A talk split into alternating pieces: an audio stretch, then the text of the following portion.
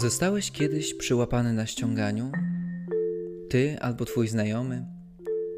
Zaprzeczaliście nawet, kiedy ktoś już znalazł ukrytą ściągę? Mieliście ochotę powiedzieć, że to nie wasza ściąga? Albo zostałeś zauważony w jakimś miejscu, a wcześniej mówiłeś, że robisz coś innego gdzie indziej.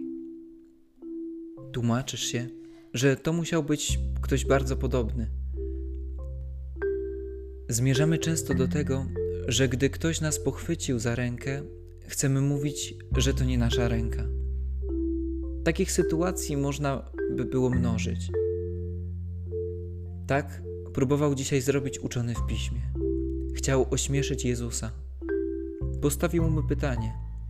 Jednak tak się zaplątał, że na kontrpytanie Jezusa cytuje perfekcyjnie tekst Księgi Kapłańskiej.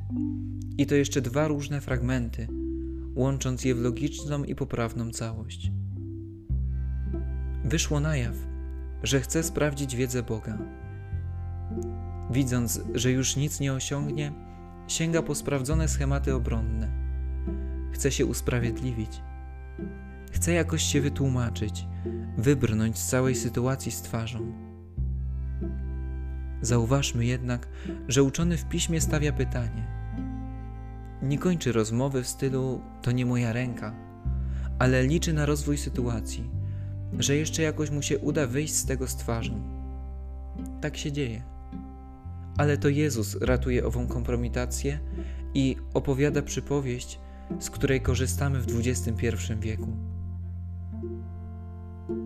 Nie starajmy się oszukać Boga. Nic nam to nie da, a jeszcze zaszkodzi. Zobaczmy, że kiedy my próbujemy kręcić, On mówi prosto, jasno i dobitnie.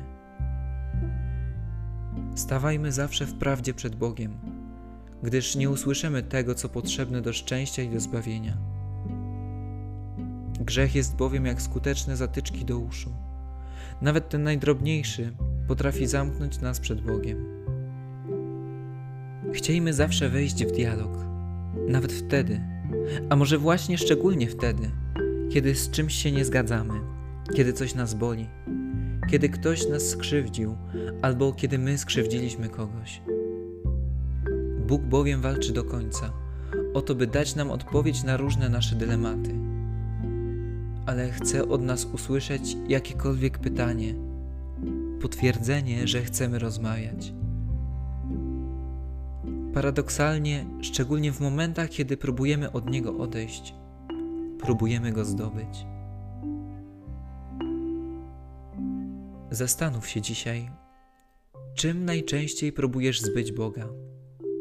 Obowiązkami, brakiem czasu, zmęczeniem, innymi ludźmi, czy może tym, że zgrzeszyłeś i nie masz ochoty z nim rozmawiać? Jak temu możesz zapobiec?